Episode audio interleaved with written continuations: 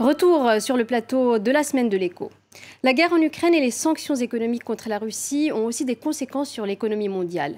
Les principaux indices boursiers plongent, les cours du pétrole flambent, le baril de Brent, la référence en Europe, a même frôlé jeudi la barre des 120 dollars.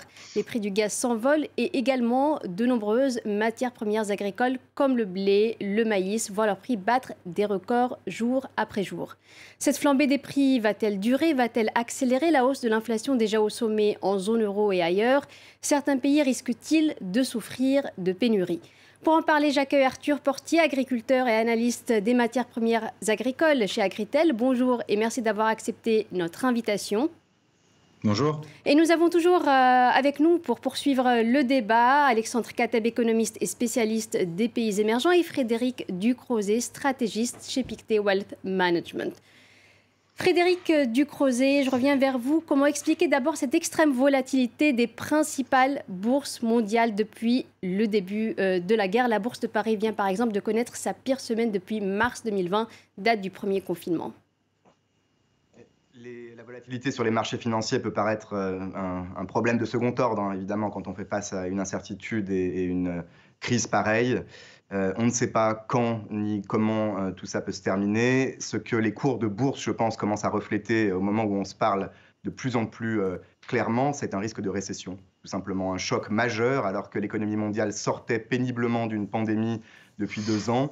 un choc stagflationniste absolument sans précédent, c'est-à-dire le pire des deux mondes, une croissance qui va ralentir fortement par tous les canaux de transmission qu'on peut imaginer, du commerce à l'énergie, à la confiance, qui est essentielle, et puis une inflation plus élevée, par-dessus, j'allais dire, une situation qui était déjà très, très compliquée, euh, avec des tensions inflationnistes à peu près partout, euh, là aussi, euh, des matières premières jusqu'au marché du travail, et, toute une, série de conséquences et de cicatrices, j'allais dire, de cette pandémie qui n'est évidemment pas terminée non plus. Donc on a le pire de tous les scénarios, on ne sait pas, et ce que reflètent notamment hein, des indices, par exemple, de, cours boursiers des, banques en Europe, qui n'ont pas fondamentalement changé euh, structurellement depuis deux semaines, c'est effectivement ce risque marqué, accru de récession à court terme. Alexandre Kateb, un risque euh, accru de euh, récession, euh, de stagnation économique et aussi de forte inflation. Forte inflation alimentée aussi sans doute par la flambée des prix de l'énergie. On l'a vu jeudi, le Brent, la référence en Europe pour le pétrole, qui frôle les 120 dollars avant de redescendre un peu. Jusqu'où peut se poursuivre cette hausse et avec quelles conséquences sur la facture énergétique en Europe? Cette hausse peut se poursuivre jusqu'à ce qu'il y ait une, euh, une, amorce de désescalade dans cette crise. Et pour le moment, c'est vrai qu'on voit aucune euh, véritable stratégie de, désescalade. Euh, et donc, au contraire, on a plutôt des signes qui nous incitent à penser qu'il y a une stratégie d'escalade de, la part de, Vladimir Poutine pour aller au bout de ses objectifs, comme il dit. et il n'est pas exclu qu'après un second round de sanctions de la part de l'Europe et des États-Unis, par exemple, que la, Russie euh, mette, fin aux exportations euh, d'énergie et de matières premières.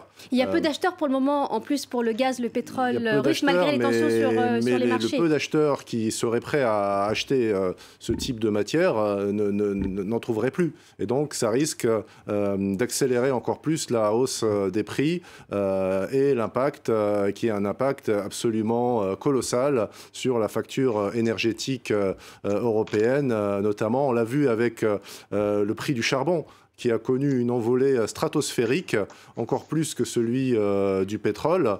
Euh, et ça, ça reflète en grande partie, à mon sens, la, substitution vers, vers le charbon de tout. Pour ne pas acheter du, gaz russe. Pour ne pas acheter du, gaz russe qui devient de plus en plus incertain. Hum. Alors, ce qui augmente aussi, on va en parler avec vous, Arthur Portier, ce sont les matières premières. Il n'y a, a donc pas que la facture énergétique qui flambe, les prix du blé tendre, du maïs, de l'huile de tournesol bondissent aussi. Cela s'explique-t-il euh, par la place de l'Ukraine et de la Russie dans le commerce mondial de ces euh, matières premières? Alors oui, vous avez raison hein, de rappeler les trois produits les plus concernés. Hein. Il s'avère que la Russie exporte 35 millions de tonnes de blé, l'Ukraine 24 millions de tonnes de blé tendre. Donc ça fait partie des principaux exportateurs de blé tendre au niveau mondial. Il en est de même pour le maïs et pour l'huile de tournesol, c'est encore plus vrai, puisque si vous prenez rien que l'Ukraine, c'est plus de 50% des exportations d'huile de tournesol. Donc d'un côté, on peut avoir des pénuries, de l'autre, on va avoir des hausses de coûts significatifs. On en parlera pour les pays notamment importateurs. Mais le fait que la Russie et l'Ukraine soient des géants et voient aujourd'hui leur logistique complètement bloquée, bah, automatiquement euh, engendre des conséquences sur les marchés des matières premières qui, qui sont sans précédent. Et avec quelle vitesse les hausses des cours de ces matières premières agricoles euh, vont-elles se répercuter sur le consommateur euh, européen notamment? Alors, sur le consommateur européen, il hein, faut encore une fois prendre un petit peu de recul parce que ça ne sera pas le plus impacté par cette hausse des cours pour la simple et bonne raison qu'en France, par exemple, nous avons la chance déjà d'être autosuffisants et même en céréales d'être exportateurs nets. Donc, il n'y a pas un risque de pénurie à proprement parler pour le blé tendre ou pour le maïs. En termes de prix, pas seulement de pénurie.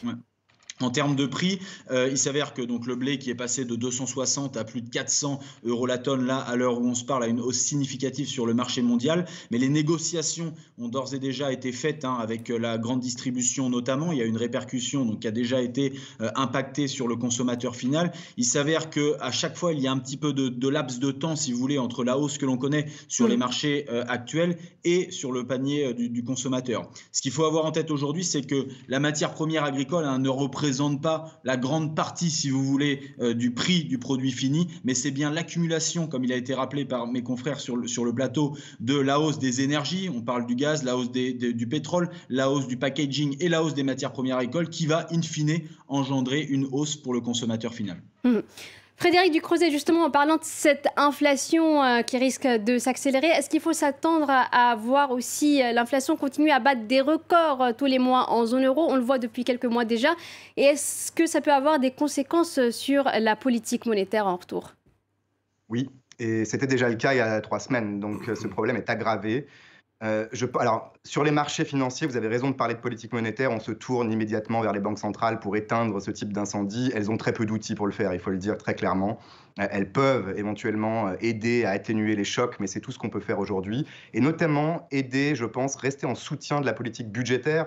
Les gouvernements vont revenir à la manœuvre, j'en suis quasiment certain, dans tous les pays en Europe. On a déjà des mesures, hein, des boucliers tarifaires, des chèques inflation, des gels de prix, des régulations, et je pense que euh, ce n'est que le début. On va en voir. L'Italie a été euh, un des premiers pays à en remettre une couche. Il faut que la BCE, la Banque Centrale Européenne, euh, dise clairement qu'elle soutient ces mesures et qu'elle évitera toute remontée des taux qui serait liée à, ce type d'initiative. Ce n'est que le début parce qu'il y a un problème d'horizon de, temps. On peut essayer de faire ce qu'on peut pour le moment pour limiter la casse mais le pouvoir d'achat des ménages partout en Europe va être affecté. Il faut surtout avoir la bonne stratégie de long terme. La seule maigre consolation dans tout ça, c'est que la France s'en tirera moins mal que tous ses pays euh, voisins. C'est déjà le cas. L'inflation n'est que de 3,5% contre 7% ou plus en, Espagne, par exemple, pour prendre un pays plus dépendant euh, de ce type d'importation. L'Allemagne est très dépendante du gaz russe, mmh. etc. On aura en France, on peut l'espérer, un choc un tout petit peu moins grave, mais néanmoins euh, significatif lié à ce nouveau choc. Alors, il n'y a pas que l'Europe qui risque de pâtir de cette flambée des prix. On va en parler aussi avec vous, euh, Arthur euh, Portier, parce que la flambée des prix agricoles, elle risque aussi d'avoir un impact euh, important sur de nombreux pays du Moyen-Orient et d'Afrique du Nord qui sont très dépendants du blé russe et ukrainien. Est-ce qu'au-delà de la flambée des prix, ces pays risquent-ils aussi de connaître des pénuries? Oui, aujourd'hui, on craint clairement hein, des émeutes de la faim, comme on a pu connaître il y a quelques temps.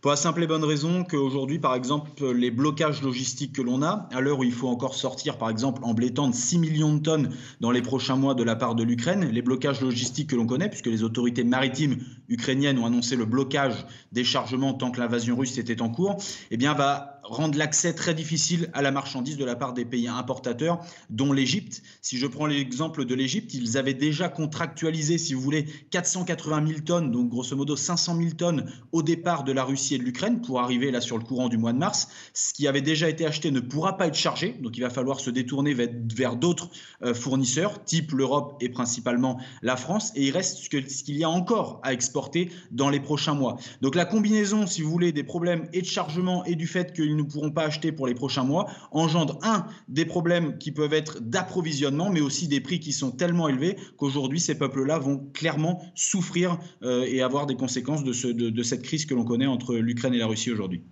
Alexandre Kateb, vous connaissez aussi bien hein, cette région, Moyen-Orient, Afrique du Nord. Euh, la sécurité alimentaire de certains des pays de la région est-elle menacée à court terme? Et peut-on euh, parler de risques de troubles sociaux qui pourraient en découler?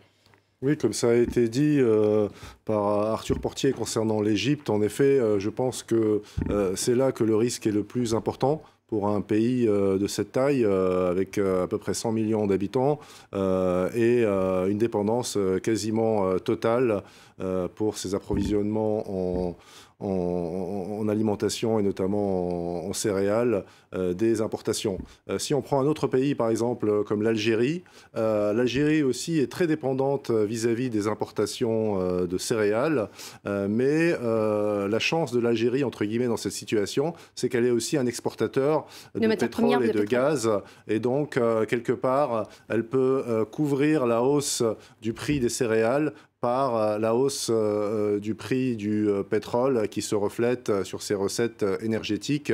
Donc ce choc va être atténué en partie. Néanmoins, l'Algérie, ces dernières années, a réorienté ses approvisionnements en céréales vers l'Ukraine et la, Russie pour réduire sa dépendance vis-à-vis -vis de l'Europe et notamment vis-à-vis -vis de la France.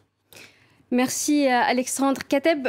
Pour conclure, euh, Arthur Portier, un risque donc d'instabilité euh, beaucoup plus grande sur les marchés des matières premières agricoles ces prochains jours, ces prochaines semaines, puisqu'on est dans un climat de grande incertitude tout à fait, un, climat d'incertitude donc sur ce qui se passe actuellement sur la partie logistique. Mais si je prends le maïs et le tournesol, par exemple, un, des incertitudes sur la prochaine campagne, des semis qui vont être en cours là. Est-ce que les, agriculteurs ukrainiens vont être à même de pouvoir semer, c'est-à-dire emblaver leurs champs pour la prochaine campagne, pour, pour les prochains mois, les prochaines saisons? Et c'est ces incertitudes-là qui aujourd'hui conduisent les cours à être extrêmement volatiles et à flamber. On sait qu'il y a une demande, il y a, y a une demande qui reste extrêmement soutenue sur beaucoup de produits et qu'aujourd'hui difficile de se passer de la Russie et difficile de se passer de l'Ukraine. Donc encore de fortes turbulences à attendre. Merci beaucoup, c'est la fin de cette émission. Merci à Arthur Portier, Alexandre Kateb et Frédéric Ducreuset pour votre analyse de la situation. Merci bien sûr à Farah Bouchrak pour son aide à la préparation de cette émission. Je vous donne rendez-vous vendredi prochain. Au revoir.